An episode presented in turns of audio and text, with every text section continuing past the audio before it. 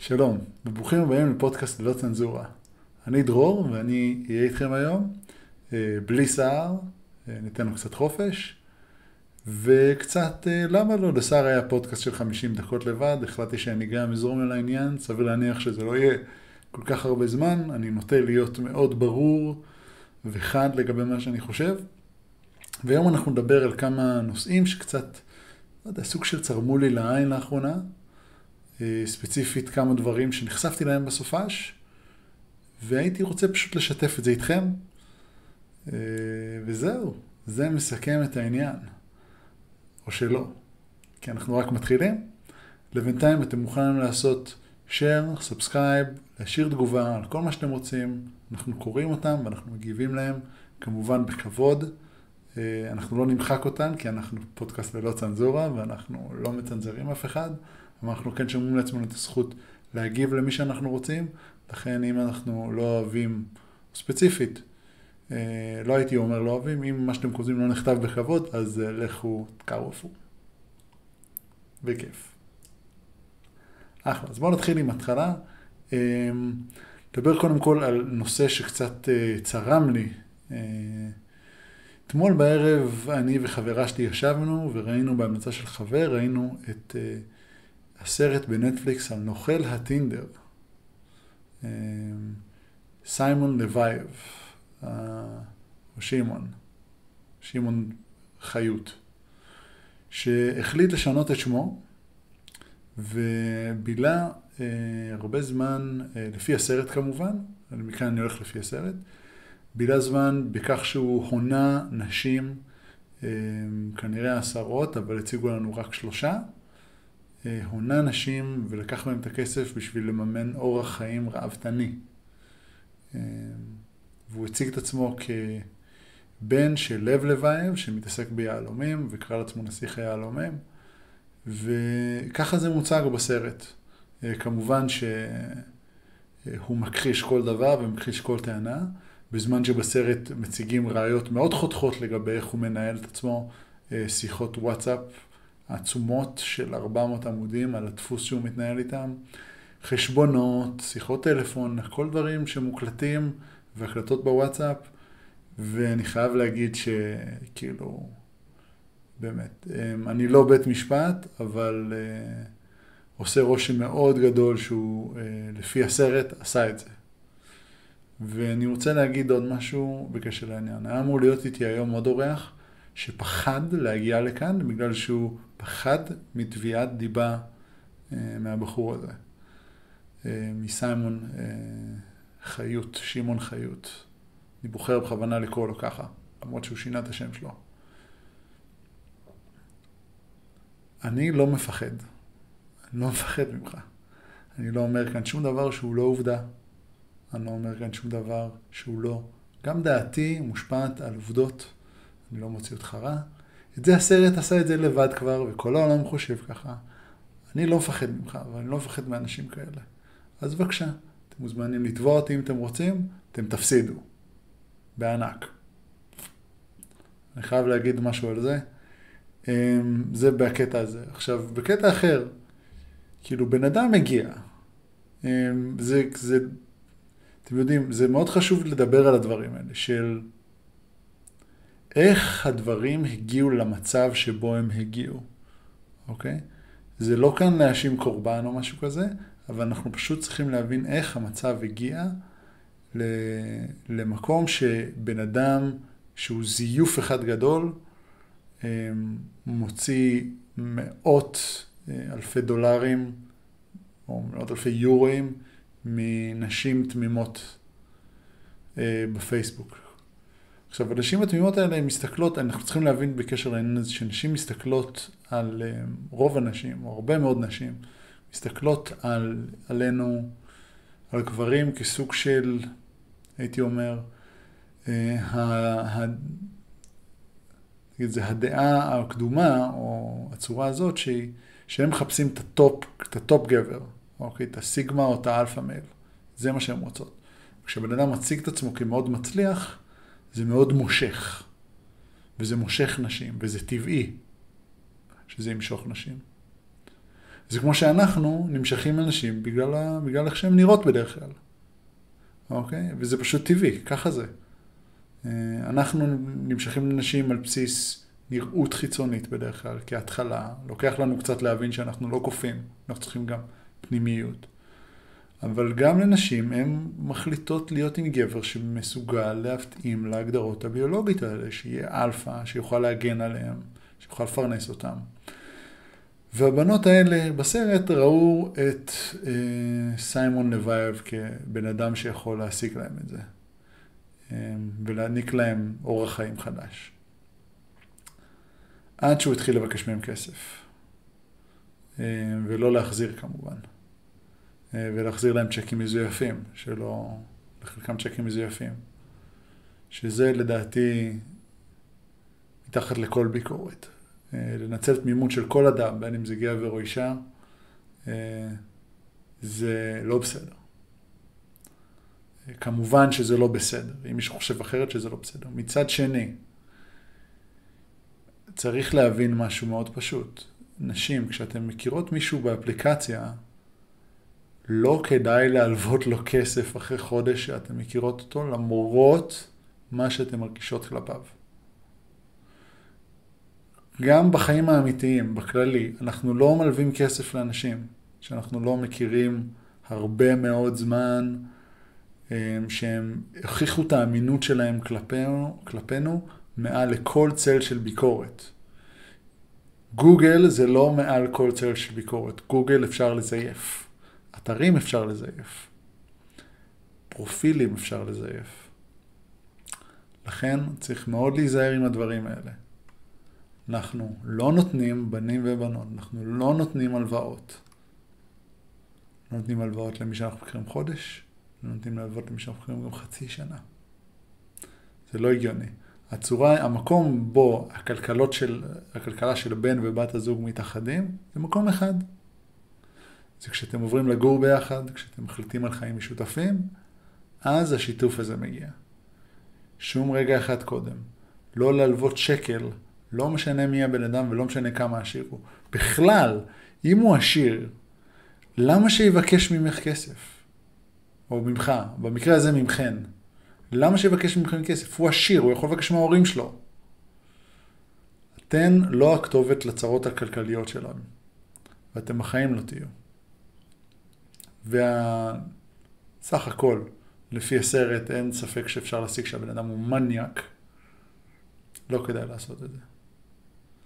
מצד שני, אני שם את זה עוד בפרופורציה. יש נשים שהן גולדיגריות, שמחפשות את הגול, מחפשות פשוט בן אדם מוצלח, או בן אדם שיביא להם את הכסף שלו. זה ברור שהן מחפשות פשוט alpha male או sigma male. פשוט הן מחפשות את הזכר אלפא. ככה הן מתנהגות. והביטוי לזה, זה מה שאנחנו קוראים לזה גולדיגריות.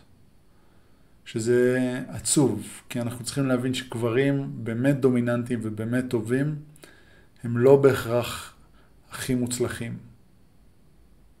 לפעמים, קודם כל גם צריך להגדיר מה זה הצלחה, אבל בחיים, בחיים, אל תיתנו כסף לאדם שבמיוחד אם הוא עשיר. לא לתת כסף לאדם שרק הכרתם לפני חודש.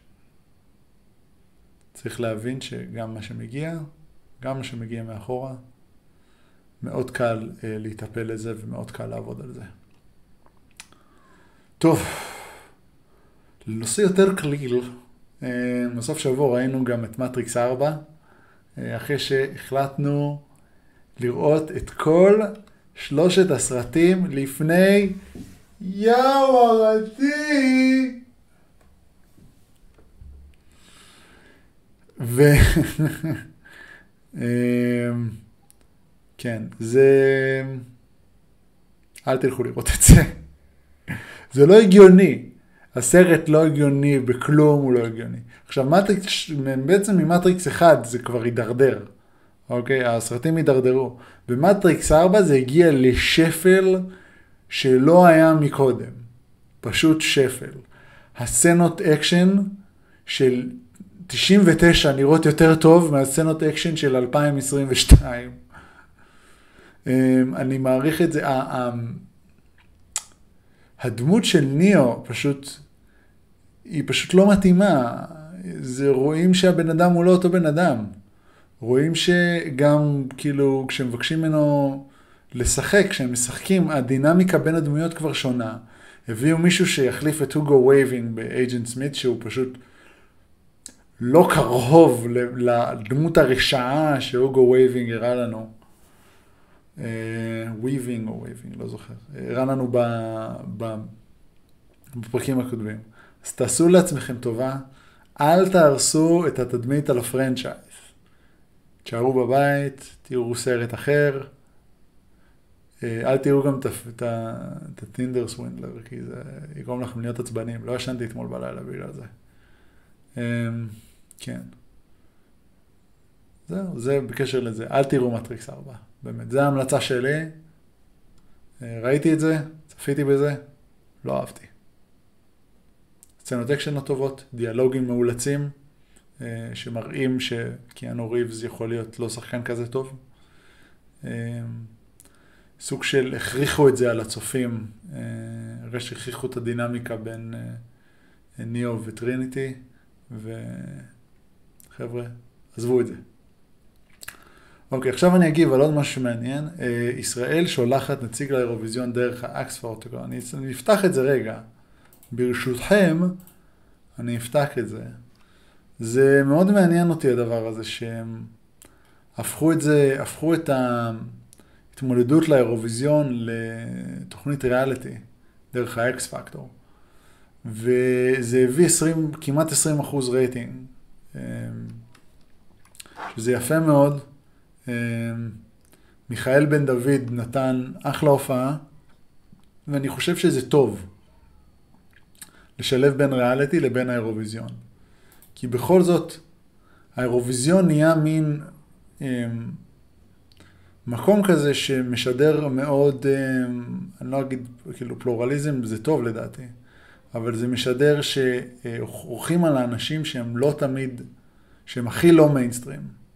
אה, זאת אומרת, הולכים על, אה, על, על פשוט הולכים על אנשים שהם לא במיינסטרים של החברה והם לא תמיד יהיו האמנים הפופולריים.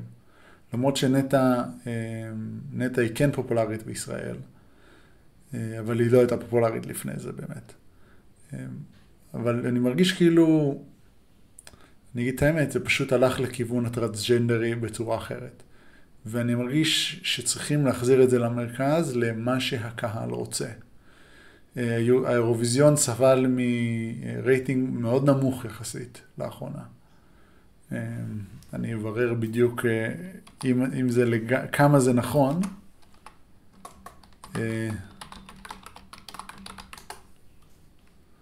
אבל אמ, זה נהיה, אני, עד כמה שאני זוכר זה נהיה, כן, זה נהיה, אמ, בכל מקרה כמעט, אה, למרות שבערך, אני אקח את זה לגמרי, אה, ב-2019 היו 182 מיליון צופים, ב-2018 היו 186 מיליון צופים, על פי EBU. אוקיי?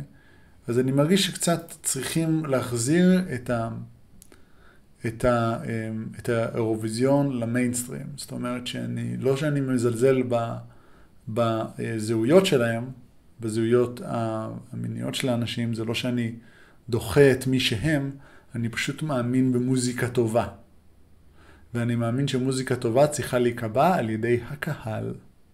כי ככה קובעים מה זה מוזיקה טובה. מעניין, לא? אז אם בוחרים לפי מוזיקה טובה, אז כן צריכים ללכת לתוכניות ריאליטי, ואני שמח שמיכאל בן דוד זכה, ואני שמח שהרייטינג היה גבוה יחסית בארץ, ואני בטוח שאם ימשיכו את זה גם בכל העולם, ויביאו אמנים שהאנשים, שהקהל, שהאוכלוסייה רוצה אותם, זה יוביל לרמה הרבה יותר גבוהה של אירוויזיון, ויביא גם ליותר צפיות מכנות. אז זה קצת דעה אישית לגבי זה. בואו נעבור לנושא הבא. נדבר קצת על עליית מחירים ואינפלציה בארץ.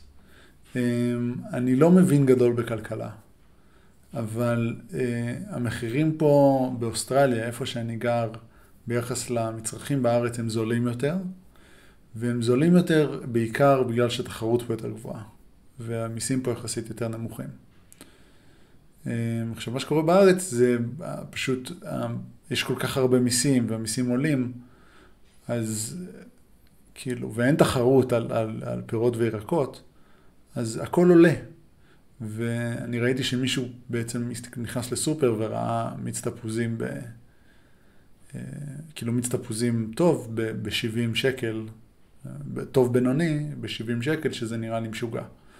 אמרתי, שאלתי, הלכתי, שאלתי ישראלים מה הם אומרים, אומרים שכרגע מיץ תפוזים, אפשר למצוא מיץ תפוזים סחוט, טוב, אה, בערך בין 20 ל-25 שקל, שכאן אפשר למצוא מיץ תפוזים סחוט, טרי וטוב, בחצי מהמחיר.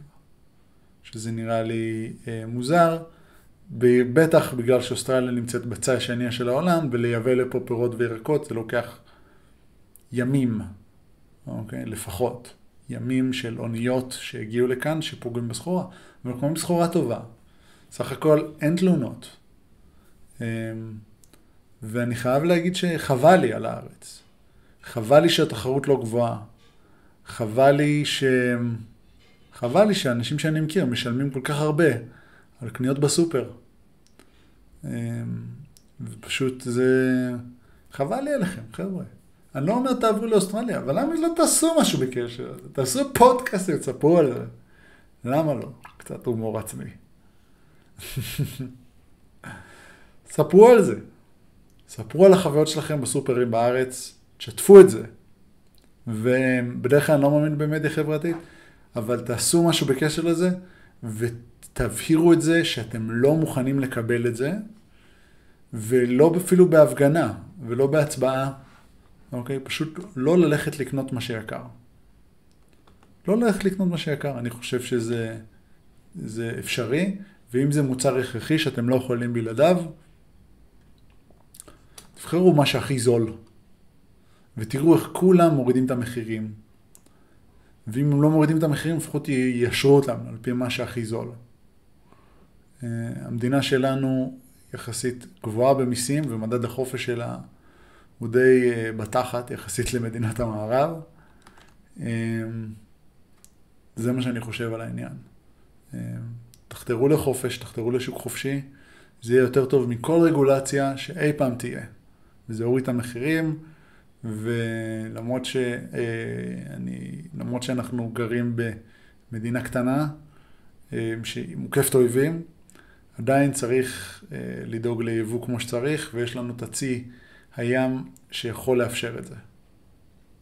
יבוא. וייצוא. יכולים לייצא אחלה זיתים מהארץ. אוקיי, ניקח בזה. בואו נמשיך הלאה. אה, נדבר קצת על וושינגטון אה, ועל דני שלנו, אה, שאני מאוד מעריך, ונדבר עוד כמה על משחקים אחרים שראיתי גם, ראיתי בסופה של כמה משחקים. ווושינגטון נמצאים במצב מאוד בעייתי. תחילת העונה הם רכבו במקום הראשון בחלקה, ועכשיו הם נמצאים במצב שהם לא נמצאים בתמונת פלייאוף, רק בפליי-אין. מי שלא יודע, פליי-אין זה הטורניר לפני, היום יש טורניר לפני הפלייאוף, שמחליט מבין מקומות 7, 8, 9 ו-10, מי עולה לפלייאוף במקומות, אה, מה שנקרא, במה שהיה שעבר, מקומות 7 ו-8. אוקיי, אז הם עושים טורניר קצר ביניהם, ואז מחליטים מי עולה לפליי-אין. אה, לצערנו הרב, אה, אני, אני לא יודע אם זה הצעד הנכון לעשות. אני חייב להגיד, זה נראה לי לסחוט את הפוז, לסחוט את זה לגמרי. אמ, אבל פליי-אין, אה, זה הביא לנו כדורסל מאוד תחרותי, מקבוצות שבדרך כלל אה, היו חוטפות sweep בסיבוב הראשון. אז זה נותן לנו קצת יותר כדורסל תחרותי. עכשיו, אם נסתכל על אמ, הטבלה של ה-NBA בדיוק, ניכנס לזה קצת רגע. אנחנו נראה שוושינגטון אמ, כרגע וויזארדס. במקום 11, אפילו לטורניר פליי-אין הם לא יגיעו, והם פשוט ברצף של משחקים עם קבוצות שהן קשות. אז אנחנו לא צריכים לגמרי להאשים אותם. היה להם משחק אה, זה הרצף הזה עם משחקים נגד הקליפרס, שהם במקום יחסית טוב כרגע, למרות שאין להם שני שחקנים כוכבים עיקריים, אבל הם מראים שהצוות המסייע שלהם יכול לנהל משחקים ולעבוד בצורה מקצועית מאוד גם ככה. אני חייב לתת את הקרדיט לטיירון לו, שהוא מנהל את הקליפרס בצורה מדהימה. הם הפסידו לגריזליז ולבאקס, שזה גם קבוצות חזקות. ואז לה... הם ניצחו את ה-76ers בקושי, משחק שעבר, אבל פתאום עכשיו עוד פעם קיבלו את הסאנז, שלסאנז זה הקבוצה הכי טובה ב-NBA היום. אז אנחנו צריכים א' כל להבהיר שצריך לסלוח להם קצת, שוושינגטון זו לא הקבוצה הכי כישרונית ב-NBA, למרות שהם היו מאוד טובים בתחילת העונה, ושהמערכת בוושינגטון לא באמת אה, ייצרה מובילות. לכן אה, צריך לסלוח להם קצת, הם צריכים גם לסלוח לעצמם. אה, ואני לא חושב שהם צריכים למהר ולהביא כוכב מקבוצה אחרת בשביל להיכנס לפלייאוף. אני חושב שלהפך, הם צריכים למהר ולהוציא את הכוכב שלהם, שברדלי ביל, להוציא אותו לשוק, להשיג כמה בחירות דראפט ולבנות את הקבוצה אה, על זה. הם לא חייבים, לא חייבים לו כלום, ואני בטוח שיש כמה קבוצות שהם ישמחו לקבל את ברדלי ביל. וברדלי ביל ישמח להיות בהם, והם יוכלו להציע הרבה. חזרה, הרבה פוטנציאל. אמ, אז אה, אם זה גם הוא, תאמרי לבחור, אמרת שדי, אז יאללה ביי. אה, לא צריך לאלץ כוכבים להישאר איפה שהם לא רוצים, למרות שאני לא אוהב את התרבות הזאת של כוכבים פשוט עוזבים קבוצות ולא נשארים נאמנים לקבוצות, אני חושב שזה מה שהופך אותם לגדולים או קטנים, אמ, אבל המצב היום מגיע ששחקנים שרואים שהמועדון לא מתפקד כמו שצריך, הם פשוט עוזבים, שזה גם מובן. אז צריך לתת לו. פרוס ילד, פרוס את כנפיך. מה שמביא אותנו לנושא הבא. האם ראסל ווסטבוק צריך לצאת מהלייקרס?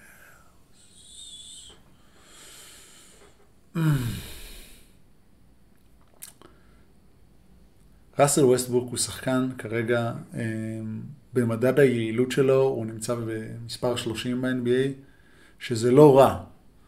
אבל אם נתחשב בכמה משחקים האחרונים שלו, הוא ירד במדד היעילות לא משמעותית, ופשוט הורידו אותו מהמאני טיים. כי הוא פשוט לא משחק כל כך טוב, הוא פשוט לא זורק באחוזים גבוהים, הוא מאבד כדורים ברמה מאוד גבוהה, אני חושב שהוא שני או שלישי בעיבוד כדורים ב-NBA כרגע, אחרי הרדן. אהלן, עליו נדבר אחר כך. אמ, אבל הבן אדם פשוט לא מוצא את עצמו. ואני חושב שראיתי את זה באחת הכדורות, אני לא בטוח, אבל זה, זה מה שאני חשבתי. שווסטבוק שתוכנת ל- להיות איש של סטטיסטיקות, צריך להפסיק עם זה. צריך להפסיק לתכנת לסטטיסטיקות. אה, זה אחד. והוא צריך לראות איך הוא עושה יותר בתפקיד יותר קטן. אוקיי? זאת אומרת, איך הוא נותן יותר הגנה, איך הוא לא הולך לריבאונד, איך הוא לא קופץ לריבאונד כמו משוגע, יש מספיק אנשים שיעשו את זה ופשוט דואג לשחקן שלו. דואג לסגור לריבאונד. יש לך את דייוויס, יש לך את הווארד שהם לוקחי ריבאונדים מאוד טובים, ריבאונדרים מאוד טובים. יש לך גם את לברון שהוא לא פראייר, בחור עדיין חזק בגיל 37, חייב להגיד. לא ללכת על הטפל, לשמור ללמוד הגנה, להתחיל לפתוח, לפתוח ספר הגנה, כן? לפתוח ספר הגנה וללמוד את ההגנה ולחשוב כמו מאמן. אה, ולא כמו סטטיסטיקאי ולא רק לחשוב על הטבעת, אוקיי? וכן, לא להשתגע, אני רואה כל כך הרבה הטבעות מוחמצות. אה, אחי, קרש סל זה לא רע. לאפ רגיל זה לא רע בכלל, אוקיי? ולהתאמן על זה, ולהתאמן על הלאפ הרגיל, ולהתאמן, לעבוד על השלשות. יש ל... היה לספיירס מאמן זריקות מאוד טוב, אולי כדאי לקבוע כמה סשנים איתו. אה, פשוט לעבוד על זה, לעבוד, להיות, להתחיל להפוך להיות מגארד מוביל קבוצה לגארד קלאסי. שזה מוסר את הכדור, זורק את השלשות, עושה את ההגנה. להפוך מתפקיד של לעשות יותר כ role player מאשר ולעשות פחות כסופרסטאר. וזה יוריד את הסטטיסטיקות שלו, של הקריירה כנראה, אבל זה ייעל אותם. זאת אומרת, הוא יקלע באחוזים יותר גבוהים, הוא יאבד פחות, אבל את הדברים הקטנים של הגנה, המדד ההגנתי שלו יעלה. האחוזים מהשדה שלו יעלו. התפוקה שלו על המגרש יעלו, שזה מאוד טוב. וגם הוא יעלה ממקום 30 מהיעילות שלו, יכול להיות שהוא יעלה למעלה גם מזה.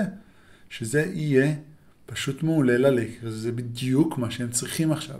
צריכים עוד שומר טוב. הם צריכים מישהו שמבין בכדורסל, וראסל ווסטבורג כן מבין בכדורסל, למרות שזה לא נראה ככה לפעמים. כי לפעמים אה, הוא אומר דברים די מצחיקים. אבל, אה, סליחה, קצת הסמכתי. אבל הוא לא צריך, לדעתי, הוא לא צריך לעוף מהלייקרס, כי הוא לא ימצא את עצמו באף קבוצה אחרת. וכל קבוצה אחרת זה יהיה אותו סיפור. לקחת תפקיד יותר קטן ולעשות אותו יותר טוב. וזה ישים אותו במקום הרבה יותר, אני אעריך את התפוקה שלו למגרש הרבה יותר. אה, זוהי דעתי, כמובן שאני לא שחקן מקצועי או מאמן, אני בטוח שסער ייתן קצת יותר, אבל זו דעתי. ואחרונים בכדורסל אני אדבר על טרייד אפשרי על סימונס והרדן. אה, כן, טרייד אפשרי על סימונס והרדן יהיה מאוד חיובי לשני הצדדים. סער טען פה בפודקאסט שעבר, שאני השתכנעתי, אוקיי? שהחברים של אה, בן סימונס לקבוצה פשוט מכרו אותו קצת, אה, באיך שהם דיברו עם העיתונאים. ואני מסכים, ואני מסכים עם זה שהם קצת מכרו אותו, אה, למרות שאני לא מסכים עם הגישה שלו לגבי מה שקורה אחר כך, אבל מה שקרה אחר כך, שזה פשוט לוותר, אבל אני חושב שהוא יבין איך דברים עובדים בקבוצה, הוא צריך דף חדש. והנטס צריכים מישהו כמוהו. לנטס יש מספיק קלעים משלוש. רק דורנט, רבאק, רק דורנט טוחן. וגם קיירי יודע לזרוק משלוש, ויש להם, לא רק כוכבים, יש להם את, אה, יש להם את אה, האוסטרלי, פאטי מילס, שיודע לקלוע מצוין לשלוש. יש להם כל כך הרבה שחקנים טובים, וכל כך הרבה קלעים גם. אמ, אז אני חושב שטרייד כזה יהיה טוב וגם יעזור להגנה של הנטס שהיא הגנה מאוד בעייתית. אמ, כרגע אמ, אין להם הרבה שחקני הגנה חזקים, יש להם כמה שהם סבבה, אבל בן סימונס יכול לכסות גארדים ופורוורדים אה, שהם צריכים, שהם צריכים לכסות אותם, שהוא ייתן הגנה יותר טובה מג'יימס הארדן, אין ספק. והוא יוכל לכסות, והוא יוכל לתת מרווח ומנוחה לקווין דורט ולקיירי שיוכלו לשחק כמו שהם רוצים. והוא עדיין יכול להיות רכז, הוא היה רכז בסדר גמור, למרות שהוא לא זרק כל כך טוב, למרות שהוא לא זורק כל כך טוב. אבל חלק מדף חדש זה המקום שלך לנסות מחדש להמציא את עצמך, ואני חושב שעם קו דף חדש מנטלי, יכול להיות שיש סיכוי קטן שעדיין הוא יוכל לפתח את הזריקה שלו מחדש ולקבל ביטחון חזרה. אה, וכנראה הדינמיקה שם שלא עבדה בשבילו, ואולי הדינמיקה בברוקלין תעבוד יותר טוב. לכן אני מחזק את הטרנד הזה, את הטרנד הזה בשביל סימונס. אה, פילדלפיה צריכים קלעי מבחוץ, צריכים מישהו שיעבוד טוב מבחוץ, לכן הרדן יתאים טוב לסיטואציה הזאת, ויכול להיות שעם הרדן הם יהיו גם מאוד קרובים לקחת אליפות השנה, או לפחות להגיע לגמר המזרח, אה, כי הם צריכים מישהו שירווח לאמביד, הם צריכים, התקפה שעובדת גם שאמביד לא על המגרש, והתקפה שעובדת טוב באזורית, כי דאלאס טחנו אותם באזורית במשחק שראיתי. זה המשחק שראיתי בסופש, טאלאס נגד אה, פילדלפיה, דרך אגב. אמ, לכן אני חושב שזה רעיון מעולה. אמ, ראיתי עוד משחק אחד, שזה היה, אם נזכר רגע, זה היה בין הורנטס לקוולירס, שזה גם היה משחק מאוד מעניין. ספציפית היה שם החלטה של אה, ארבע נקודות, 4 point play, על כאילו על משהו שהיה נראה לי קצת מוזר, אבל ניתן לכם להחליט על העניין הזה. בכל מקרה קליבלנד ניצחו, זה לא באמת משנה. אבל אם נעבור שנייה מנושא um, סימונס והרדן, טרייד אפשרי לשנייה קצת קליבלנד, שהם הופכים להיות קבוצה מאוד מעניינת, הם בדיוק עשו טרייד, אמ, והביאו שחקן מאוד מעולה, אמ, הביאו שחקן מפילדלפיה. את, שנייה, הם עשו trade עם ריקי רוביו על... אה, שנייה, אני אתן לכם את זה. איזה מזל שיש לנו פה, שיש לי אינטרנט. אה, הביאו את אה, קריס, לברט. קריס לברט מאינדיאנה. עכשיו, קריס לברט הוא שחקן מאוד מעניין. אם ניכנס שנייה לדף של הסטטיסטיקות שלו, ראיתי אותו משחק כמה פעמים, והוא שחקן טוב. היתרון הכללי שאם אתה גר באוסטרליה אתה יכול לראות משחקי NBA בסופש, זה בשעה נורמלית. אמ, קודם כל, אמ, הוא שחקן טוב, מבחינת אחוזים, אמ, לשלוש הוא 30-32 אחוז, שזה לא כזה טוב. אבל מהשדה יחסית לגרד הוא ב-45, שזה סבבה. בואו נראה יעילות הגנתית. בואו נראה פר 36 דקות הוא גם סבבה. Advanced, אה, בואו נראה.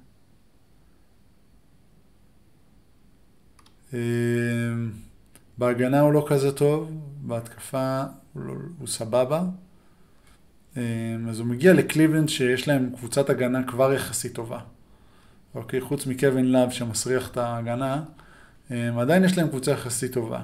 ג'רד אלן הוא מעולה מתחת לטבעת, לקח 20 ריבאונדים נגד ה Hornets, נגד ה Charlotte Hornets, כן. לקח 20 ריבאונד, 22 ריבאונדים, ואני חושב שעוד סקורר, אה, יכול להיות שזה ייתן להם את מה שהם צריכים. יכול להיות שזה ייתן להם את מה שהם צריכים. בכל מקרה, זה, אני חייב להגיד שאני מוקסם מזה שלברון עזב לא לפני הרבה זמן, לברון עזב ב-2000, אה, לפני שתיים, שלוש עונות.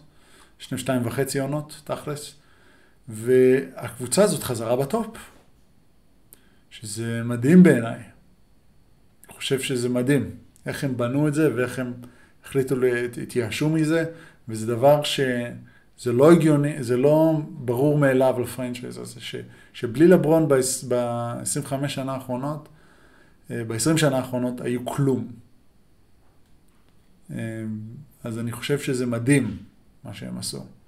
אה, שהם עשו כמה טריידים חכמים, הביאו שחקנים טובים, והקבוצה הזאת בדרך למקום טוב, שחקנים צעירים עדיין יחסית גם, אה, הקבוצה הזאת בדרך למקום טוב, ומי יודע, אולי נראה קליבלנד זוכה באליפות בכמה שנים הקרובות, בלי לברון.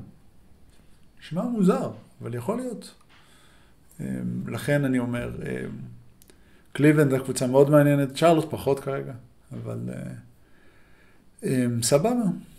אה, זה מה שאני חושב על העניין הזה.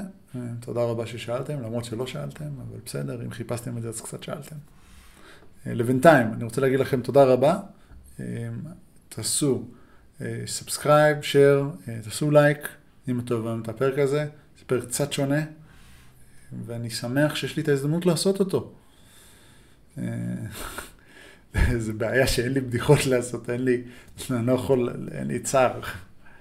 אמ, אבל אולי אני אספר לכם כמה בדיחות אמ, אחר כך, בדיחות גרועות. אה, נספר אותן בסוף. אוקיי, אז עצות. נתחיל מעצה ראשונה. אמ, אנחנו לוקחים את העצות שלנו מאנשים ששולחים לנו ומ-Ask People, ייעוץ אנונימי. תודה רבה שאתם מאפשרים את הפלטפורמה הזאת. אמ, החלטנו לעשות סרטונים דרככם, אנחנו גם מפרסמים אתכם, אז זה הדדי. אמ, איך לצאת מה... נתחיל מאופיר. אופיר בן 27 כתב את השאלה, אני גר רחוק מהעבודה, לדעתכם, איך אפשר להתמודד עם זה או שצריך לגור קרוב יותר? אה, אני מקריא, סליחה שאני לא רואה את המסתכל של המצלמה. אז ככה, אני גר בבאר שבע, כי אה, אני כנראה הולך להתחיל ללמוד שם משהו. כמו הרבה סטודנטים באזור, הם קוראים קראו לאוניברסיטה באר שבע למי שמכיר, וככה גם אני. העניין הוא שרציתי להתחיל עבודה בתל אביב ולנסוע לבאר שבע לתל אביב, מרגיש לי מוגזם, רחוק מדי ונסיעות ארוכות מדי. אתם חושבים שאני סתם מפונק וזה בסדר לנסוע כל יום מבאר שבע לתל אביב, או שזה לא בסדר? ומי שגר קרוב יותר אמור לעבוד שם. תודה. אה, אופיר, אין בסדר ולא בסדר, אוקיי? אנשים צריכים להוציא את זה מה, מהלקסיקון שלהם, חוץ מרצח, רצח זה לא בסדר. גם דברים אחרים, כמובן, בהתבסס על התורה. יצאתי דתי. אה, אבל, אה, דתי אבל צודק. אולי נחקור את הדעה הזאת פעם אחרת. אבל, תשמע, לנסוע מכל יום מבאר שבע לתל אביב ברכבת, זה לוקח, כשאני הייתי בארץ, היה נתיב אקספרס, זה לקח שעה ורבע. באוטובוס זה שעה ועשרה. שאלה במה אתה רוצה לעבוד. אם יש את האופציה הזאת בבאר שבע, למה שתשרוף שעתיים כל יום? זה אחד. כאילו, אם אתה יכול לעבוד בבאר שבע על אותו שכר, למה, למה שתשרוף שעתיים כל יום? אם השכר בתל אביב משמעותי גבוה יותר, וגם מכסה את הנסיעה, אז למה לא? והרכבת, כאילו, אבל אל תשלה את עצמך, רכבת זה לא תמיד מקום נוח לעשות, ללמוד בו, אוקיי? אז, אז מה שאני אומר זה שבהנחה, אני חושב שאפילו אם גם אתה תרוויח קצת פחות, אה, עדיף לשמור את השעתיים האלה בשבילך. אני הייתי, זה מה שאני הייתי עושה, הייתי שומר את השעתיים האלה בשבילי, עובד בבאר שבע, אה, מנסה משהו שקשור בתואר, אה, וזהו, ונשאר בבאר שבע. למרות שזה לא העיר הכי אהובה עליי. אבל זה גם, זה יכול להיות עיר מאוד סבבה, זו עיר מאוד עתיקה, לכן יש לה הרבה נשמה, ואני בטוח שאם הייתי גר בבאר שבע הייתי אוהב אותה יותר. אה, אבל אני גר בסידני, סידני ממש מגניבה, בלי להעליב באר שבע. או אם להעליב, אני לא יודע, לא באמת אכפת לי. אה, אני בטוח שבאר שבע זה אחלה עיר, אם אתה מכיר אותה לעומק. אם אני חושב שנתניה זה אחלה עיר, גם באר שבע אני בטוח. אחלה.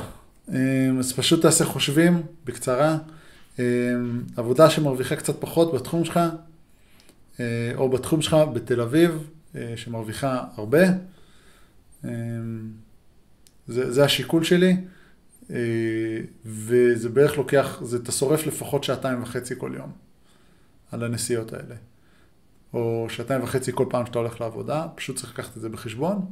אני לא הייתי עושה את זה, בהתחשב בזה שאני ספציפית עובד בהוראה. אני יכול לעבוד בהוראה איפה שאני רוצה. אני עובד באוסטרליה, אני עובד בהוראה עם תואר מהארץ. זה גם אפשרי. אם אתם רוצים להיות מורים לעברית, אנא לחצו כאן, סתם. אבל, אבל כאילו, כן, זה, זה השיקול שלך. אמ, אני ספציפית, הייתי, הייתי נשאר בבאר שבע, עובד בהוראה בבאר שבע, לא חסר בתי ספר. למה אני צריך לנסוע כל כך הרבה? אמ, כן, זה, זה מה שאני חושב. אמ, תלוי מה התחום שלך, אם זה בהייטק, אז אולי עדיף לעבוד בתל אביב. השכר כנראה יותר טוב. השכר בכל מקום בהייטק יותר טוב. אז אני לא יודע, זה תלוי מה אתה לומד, זה תלוי מה אתה עובד, מה אתה לומד, בקיצור. אמ, בכללי הייתי חותר ללא, אבל אה, הייתי חותר ללא לעבוד בתל אביב, אבל תלוי מה אתה עושה. תלוי גם מה התואר שלך, אם זה תואר עמוס מדי. אה, זה תלוי בהרבה דברים, אני לא יכול לענות על זה ממש, אבל אני נוטה ללא. איך לצאת מהחוב הזה? היי, אני חייל משוחרר בן 22, בתקופת השדה הרשיתי לעצמי לבזבז יותר מדי כמו מטומטם, אל תדאג, אתה לא המטומטם היחיד, גם אני. וקניתי גם המון דברים בתשלומים וכאלה. הגעתי לחוב של בערך 40 אלף שקל, כרגע בעובד עכשיו יש לי 15 אלף שקל, אלף בערך, ורק התחלתי לעבוד. אני שוקם לקחת הלוואה של 30 כדי לסיים את החוב איתה ולהחזיר לאט לאט, כי קשה מאוד לסיים חוב כזה במכה. מה כדאי לי לעשות? צריך לציין שאני עובד במקום שאני עושה בו בין 10,000 ל-9,000 בחודש. מה שאתה צריך לעשות זה לבדוק את הריבית שאתה משלם על החוב. אה, קודם כל, מהעובר ושב שלך, רצוי לכסות כמה, שת, כמה שיותר מהחוב הזה. זאת אומרת, אם, כאילו, אם אתה יכול לכסות, אם אתה גר עם ההורים ואין לך הוצאות בכלל, הייתי שם את כל ה-15,000 בחוב. אה, פשוט כדי להקטין את הריבית. עכשיו, אם אתה רוצה לקחת הלוואה של 30,000 עם ריבית יותר נמוכה מהחוב של 40,000, אז תעשה את זה. אבל אם ההלוואה תהיה בריבית יותר גבוהה מהחוב של 40,000, אז אל תעשה את זה. אתה צריך לברר מה הריבית שאתה צריך להחזיר על ההלוואה. אוקיי? אם המינוס, אתה, אתה, משלם, אתה, משלם, אתה תשלם יותר בהמשך, אז אל תעשה את זה. זה הכל. אבל מצד שני, אתה בן 22, אחי. תעבוד, תעבוד, תקרא את התחת איזה שלושה, ארבעה חודשים. אה, בנוסף לכל מה שיש לך עובד ושב, עובר ושב. אה, ובהנחה שאתה גר אצל ההורים, אין סיבה שלא תוריד את כל החוב הזה בשלושה חודשים. אמ, תתקלב קצת, אחי. לא נורא, בצבא חי את הטוב. אני אותו דבר. אני אחרי שהשתחררתי, כאילו בצבא, יצאתי מהצבא עם חוב של אה, אה, עשר אלף שקל. אין מה לעשות, אה, וזהו, ובסוף החזרתי אותו. עבדתי כמו כלב, החזרתי אותו. עבדתי בחלונות, החזרתי אותו, ובנוסף לזה גם הייתי בקרבי, אז היה לי, חתיר, היה לי מענק שחרור שמאוד עזר לזה. אבל כן, אתה כאילו, פשוט תעבוד על זה. אמ, פשוט תעבוד חזרה. הרצוי בעבודה מועדפת גם, אם אתה ממש משוחרר אה, טרי. ואז זה ייתן לך, ואז אחרי חצי שנה תקבל עוד 9,000 שקל, אז למה לא? כאילו, באמת, למה לא? אתה יכול לכסות את החוב הזה, זה לא 40 אלף שקל, זה לא out of the blue, זה לא משוגע. אני אומר שלושה חודשים של עבודה קשה, גר אצל ההורים, יכול לכסות את זה. אה, אם אתה לא גר אצל ההורים, אה, דירה צנועה, להשתדל לחיות מאוד צנוע, חצי שנה אתה מכסה את זה. אה, וגם אתה יכול לחיות סבבה. כאילו, לא, לא עכשיו לגור בדירת פאר, לחשוב שאתה מיליונר, אבל עדיין, זה אפשרי, זה אפשרי לכסות חוב של 40 אלף שקל. אפשרי. לגמרי. אז אל תתייאש, one step at a time, כמו ש... כמו שהכדורגלן, אחד האהובים עליי אומר, one step at a time, all the time win, very important, step by step. אוקיי? Okay? step by step, צעד אחרי צעד. יאללה, הבא. דרסתי חתול ואני מרגיש רע, ממש רע. אוקיי. Okay. בוא נדבר על זה. נסעתי היום בעיר ברחוב צר וראיתי חתול שקופץ לכביש, זה גל. נתתי לו רגע שיעבור והמשכתי לנסוע. אבל זה לא היה מספיק זמן. אה, אה זאת אומרת שהאטת, אתה מתכוון. זה לא היה מספיק זמן, ועליתי על החתול, ראיתי אותו מערך עוד שרוב על הכביש אחרי שנסעת. אני, אני נוטה לחשוב לטובתך, שהעברית שלך לא טובה, ואני אומר שהאטת, כי אם נתת לו רגע שיעבור, זה נשמע כאילו עצרת, ואז דרסת אותו. אז נותן לך, נותן לך אחי. אה, ראיתי אותו מהמראה, נראה לי אחי, אה, אני לא יודע, יכול להיות שזה אחותי. אז נותן לך אחי או אחותי, גל זה שם של בן וגם של בת. אמ, ואני מרגיש, עליתי, אוקיי, אבל זה לא היה מספיק זמן, ועליתי על חתול, ראיתי אותו מערה אחורית שוכב על הכביש אחרי שנסעתי, ואני מרגיש ממש רע עם זה, ברור. לא יכולתי להגיב כי הייתי ברחוב עמוס עם הרבה כלי רכב. מפחד שדרסתי חתול מחמד של מישהו, שמונים ממות החתול שלהם, לפני חודש הכלב שלי נפטר, אני מרגיש רע, אם גרמתי למישהו להרגיש כמו שאני הרגשתי. זה קרה לעוד אנשים שעלו על חייל לא בכוונה על הכביש, איך אני יכול להרגיש משהו טוב מה שקרה. אוקיי, אחי, אתה, או אחותי, נקרא לך אחי, מנחש. אמ, הכרתי גלי אה, בדרך כלל בנים. אמ, תשמע, ברור שתרגיש רע. הכלב שלך רק כרגע מת ועלית על חתול, שאתה חושב שאולי אחד מחמד שם, ברור שתרגיש רע. אתה צריך להרגיש רע, זה חלק מהעניין. מה שכן, תבין שלא הכל, כאילו, כאילו זה בסדר להרגיש רע, שלא הכל זה אחריות שלך.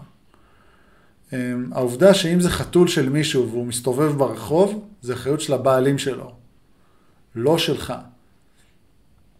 אלא אם כן ראית אותו ודרסת אותו בכוונה. אה, חתול, אבל יש כל כך הרבה אנשים, אני חייב לזוז לך מה זה. אני חייב לזוז, יש כל כך הרבה אנשים, אני חייב, אני מרגיש לחץ לדרוס את החתול. זה לא קורה, נכון? כאילו, אני מבין ש, שלא הספקת להאט אה, מספיק בזמן. אה, כן, טבעי שתרגיש רע, אה, אתה צריך להרגיש רע. אה, איך אני יכול להרגיש? קודם כל, יותר טוב ממה קודם כל זמן, קודם כל להבין שזה, כמו שאתה כתבת, לפני חודש הכלב שלך נפטר, אז אתה מרגיש רע לגבי זה יותר. זה קרה לעוד אנשים, זה קרה, אני אגיד לך, סיפור לא פשוט. היה כלב, חיית בר, כלב בר, שהסתובב אה, מחוץ לשכונה שלנו, ואבא שלי בדעות דרס אותו, אוקיי? אה, עכשיו, אה, אני זוכר שהייתי באוטו, הסתכלתי על אבא שלי, לא הבנתי מה קרה, ואנחנו לא יודעים מה קרה עם הכלב הזה. אה, וגם לי ספציפית קרה שאני... אה, באוסטרליה בטעות. אה, דרס, לא דרסתי, אבל אה, סוג של עורב פשוט, פשוט עף לתוך המכסה מנוע שלי, וקרה, וקרה שבטעות, כן, קרה בטעות שד, שדרסתי חיות. פשוט זמן, זה לא אשמתך, זה חלק מהסיכון שאתה לוקח כשאתה נוסע באוטו, וזה חלק מהאחריות שיש קודם כל לבעלים של החיה, אה, על החיה עצמה, וזה חלק מהאחריות שיש גם, אה, אני לא אגיד לחיה עצמה על עצמה, כי זה, כי חיות מטומטמות בכנות, אין להם ממש את ההשכלה לחשוב, אה, זה אוטו, בוא לא נקפוץ. אין להם את השכל הזה.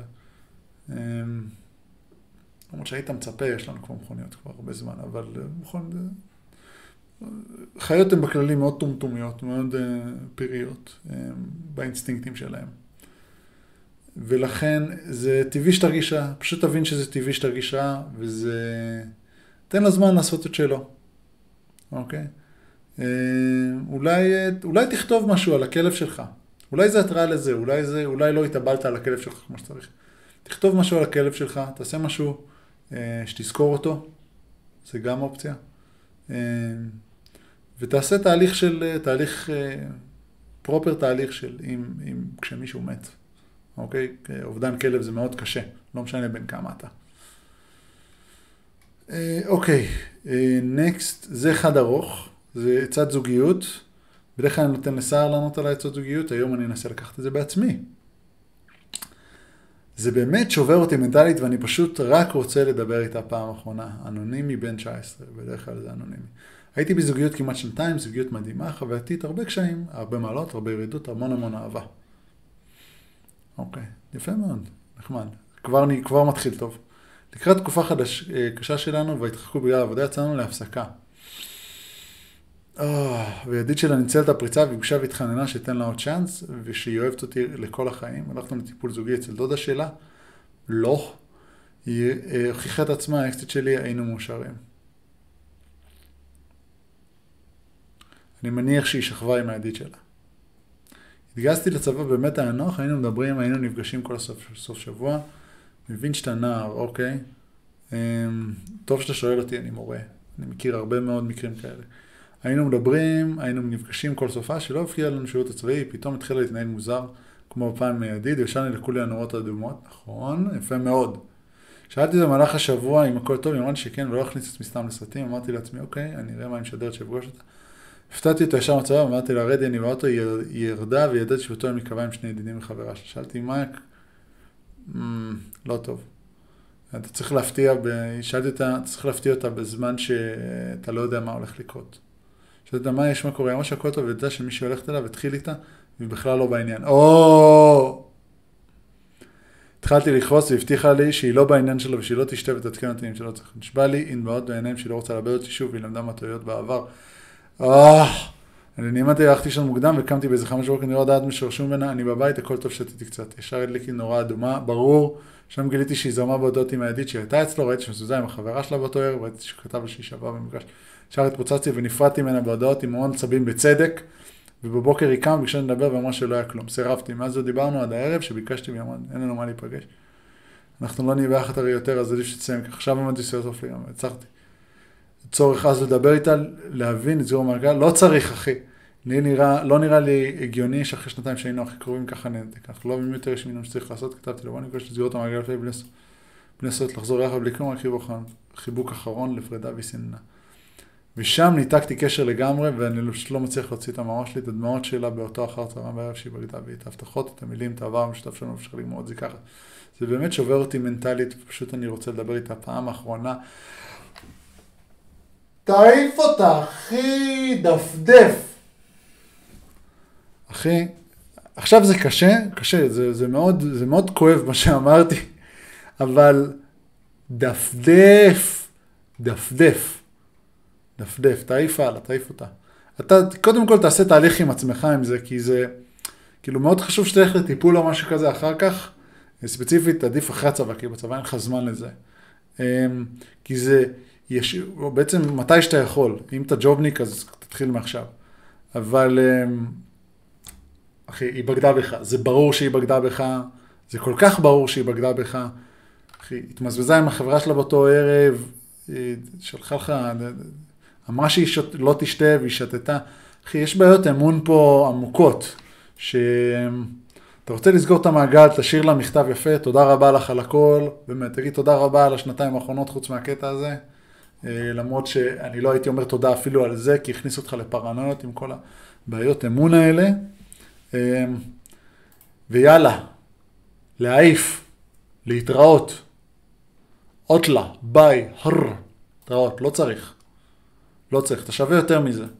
אתה שווה יותר מזה, וכשאתה חייל, אחי, וואלה, גם עלי היה זוגיות שהייתי חייל, זה שובר אותך זוגיות, שובר אותך לשתיים. היא עשתה לך טובה, אתה עשית את הדבר הנכון, תלך תעשה, כאילו, תברר אם אתה צריך לעשות טיפול בשביל העניין הזה, כמובן מאוד חשוב, כי זה יוביל למשברי אמון בהמשך בחיים שלך. גיל 19 זה גיל שעדיין המוח שלך מתעצב לגבי דברים כאלה, אוקיי? ואתה לא רוצה לסחוב בעיות אמון למערכות יחסים עתידיות. אתה, אתה עושה לי רושם של בחור טוב. אז אמ, באמת, אמ, אתה נראה בחור טוב, תבין איך זוגיות עובדת, תבין שלא צריך. אם אתה רוצה סגירת מעגל, תשאיר לה מכתב של תודה, או למרות שאתה באמת לא צריך, כי לא מגיע לתודה הזאת, כי שם אותך בפרנויות, אחי. אמ, היה אפשר פשוט להיפרד כידידים, זה גם בסדר גמור, אמ, ואני מבין שהיא גם בגדה בך מראש עם ידית שלך. אה, היא לא בגדה, אבל כאילו, היא לא בגדה ממך, יצאתם להפסקה, כאילו, יצאתם להפסקה, זה קצת כאילו אחריות שלך, אחי. בכנות זה קצת אחריות שלך בקטע הזה. אבל ברגע שהיא יצאה והתנשקה עם חברה שלה, ו... והיא, אומרת, והיא אומרת שהיא הולכת למישהו שהיא לא... למה היא תלך אליו אם היא לא מעוניינת בו? כאילו, מה, מה השיקול כאן בכלל? למה היא תלך לבן אדם, לגבר אחר, שהיא לא מעוניינת בו? למה תלך תצא עם גבר אחר שלו? יש פה מלא נורות אדומות. אני חושב שמה שקרה זה לטובה, ו... יאללה, סנן, תמשיך הלאה. אמ, אתה לא צריך, קצת כואב עכשיו, מאוד כואב עכשיו אפילו, שנתיים לא עוברות, ב, לא עוברות בכלום. באמת, אה, כמה קשרים שהכי שברו אותי זה קשרים של ארבעה, חמישה חודשים לפעמים. אין אומדן, ל, ל, אני לא יכול אפילו לדמיין כשאני, להיות במצב שלך, של אחרי שנתיים של קשר, יש כאן פרידה. וברור שהיא סיננה כי כבר עם מישהו אחר כנראה. אמ, אל תשלח הודעה, אל תסנן יותר. אולי, ההודעה היחידה שאולי אתה צריך לשלוח זה אה, כאילו הודעת תודה, תמשיך הלאה אחי, זה לא יעבוד, זה לא היה עובד, זה לא עובד. אמ, תתאבל על מה שקרה, תן לרגשות שלך ביטוי, תכתוב את הרגשות שלך כמובן, לך לתרפי, לך לטיפול אם צריך, ודפדף. תמשיך הלאה, אני יודע, קשה לדפדף, זה, יודע, זה, זה פרק מאוד חשוב בחיים שלך, שנתיים לא בא בקלות, אמ, דפדף. דפדף. אוהב אותך, אחי. זה היה advice section, תודה רבה, תודה רבה. כמובן שאני מזכיר לכם, subscribe, לייק ו share, כאן למטה. אה, תשימו, שימו גם איזה תגובה חמודה, אנחנו נשמח לראות את התגובות שלכם. ולענות אם זה באמת שווה, אה, בדרך כלל זה כן. אה, כמובן לראות עד הסוף. מגיעים לעוד קטע, לשאלות מטומטמות. נתחיל מהראשון. שאני מבין בזה בצורה מאוד אישית, עדיף להיות עם אוסטרלית או עם ישראלית כגבר, או להפך, או כאישה, עדיף להיות עם אוסטרלי או, יש, או ישראלי. אמ, אני חייב להבין ש... אתם חייבים להבין שיש כאן הבדלים, הבדלי תרבות מסוימים, אמ, ואני כבר שנה עם חברה שלי ואני עדיין מסתגל עליהם. זה פשוט לא אותו דבר. אה, מבחינת הכבוד שאתה צריך לתת כגבר, או הכבוד שאתם צריכים לתת אחד לשני. אה, כמות הוויכוחים נמוכה יחסית, לפחות זה מה שאני מרגיש מהניסיון האישי שלי. אה, ובעצם אני גם יותר בוגר שאני חושב על זה. יש הרבה דיונים, יש הרבה לומדים מאוד אחד מהשני. הרבה מקום לשיח. אם האנגלית לא חזקה, היא תהיה חזקה באיזשהו שלב, אז זה לא צריך להיות שיקול. אמ, אבל אתם מגיעים עם אוסטרלים, כשאתם יוצאים עם מישהו שהוא גוי, שהוא, אני, גוי, אני אומר, שהוא לא ישראלי, הוא לא מבין את המנטליות, אמ, או היא לא מבינה את המנטליות כמו ישראלי. וצריך לקחת את זה בחשבון. אם חשוב לכם להיות בחיים שלכם עם מישהו שלא לגמרי מבין את המנטליות, או בא עם מנטליות אחרת, אני אוהב שהיא באה עם מנטליות אחרת, כי זה מאתגר אותי. אמ, אבל אם אתם עם מישהו ש... אמ, או מישהו שלא מבינה את המנטליות וזה חשוב לכם, וזה היה מאוד חשוב להרבה מאוד ישראלים שהכרתי פה, אמ, אז עדיף להישאר עם ישראלית או לפחות יהודייה, או ישראלי או לפחות יהודי. זה המחשבה שלי. זה תלוי, זה מאוד העדפה אישית. באופן אישי, בינתיים, אוסטרלית, התאים מאוד לאישיות שלי. מי יודע? נקסט, אוסטרליה או ניו זילנד, מה, איפה עדיף לטייל, אוסטרליה או ניו זילנד? תלוי באופי הטיול. אם אתם רוצים לעשות טרקים, לכו לניו זילנד. אם אתם רוצים לעשות road trip וצלילות, לכו לאוסטרליה. כל כך פשוט. אם אתם רוצים את שניהם, לכו לשניהם. אם אתם רוצים את שניהם בזמן קצר, לכו לשניהם בזמן קצר, אם יש לכם את הכסף לזה. אם אתם רוצים את שניהם בתקציב קצת יותר נמוך, טוסו לאוסטרליה ואז אה, תטיילו בתזמניה ספציפית. באזור הדרום-מערבי של תזמניה, מקום פיצוץ שתיירים ישראלים לא מגיעים לשם. ממליץ בחום. אפשר לעבוד, אה, ב... יש יותר אופציות עבודה באוסטרליה גם. אז אם אתם באים לעבוד, אוסטרליה זה גם טוב. הם יותר ידידותיים לעבודה. הוויזה יותר ידידותית לעבודה, אם אתם עושים working holiday. הבא, להיות ערפד או איש זאב. Uh, אני חייב להגיד שערפד או איש זאב, זה uh, מסתבר שלפי חיפושים של גוגל זה כמה מהפנטזיות הכי גדולות של נשים, זה ערפד או איש זאב. אה, ספציפית אה, נשים שמסתכלות בסרטים כחולים אוהבות ערפד, ערפדים או אנשי זאבים. אה, אני הולך, לש... אני הולך, אני אגיע לשאלה הזאת, אבל אני גם, כשתהיה פה אישה, אני גם, אני אוסיף את זה עוד פעם, ואני, וזה מעניין אותי מה תהיה התגובה שלה ולמה. או מה היא מעדיפה, שהבן אדם שמולה יהיה ערפד או איש זאב. אני הולך על איש זאב כי אני אוהב, אני חייתי. אני אוהב את החייתיות שבי, צריך לתת לה ביטוי. איש זאב. אין ספק. זה קצת בלאגן להיות איש זאב, לפחות אתה יכול להסתובב ביום, וזה רק לוקח לילה אחד בחודש.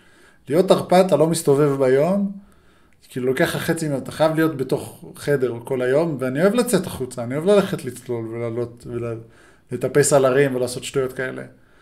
למה אני צריך לחכות ללילה בשביל לעשות את זה, רבאק? עדיף, אה, עדיף איש זאב. Yeah, מקסימום נאכל כמה אנשים. בעצם גם ערפד אוכל אנשים, זה לא משנה. איש זאב. גבר, איש זאב, וולברין. אוקיי, לישון במיטה נוחה ביאכטה, או במחלקה ראשונה על מטוס.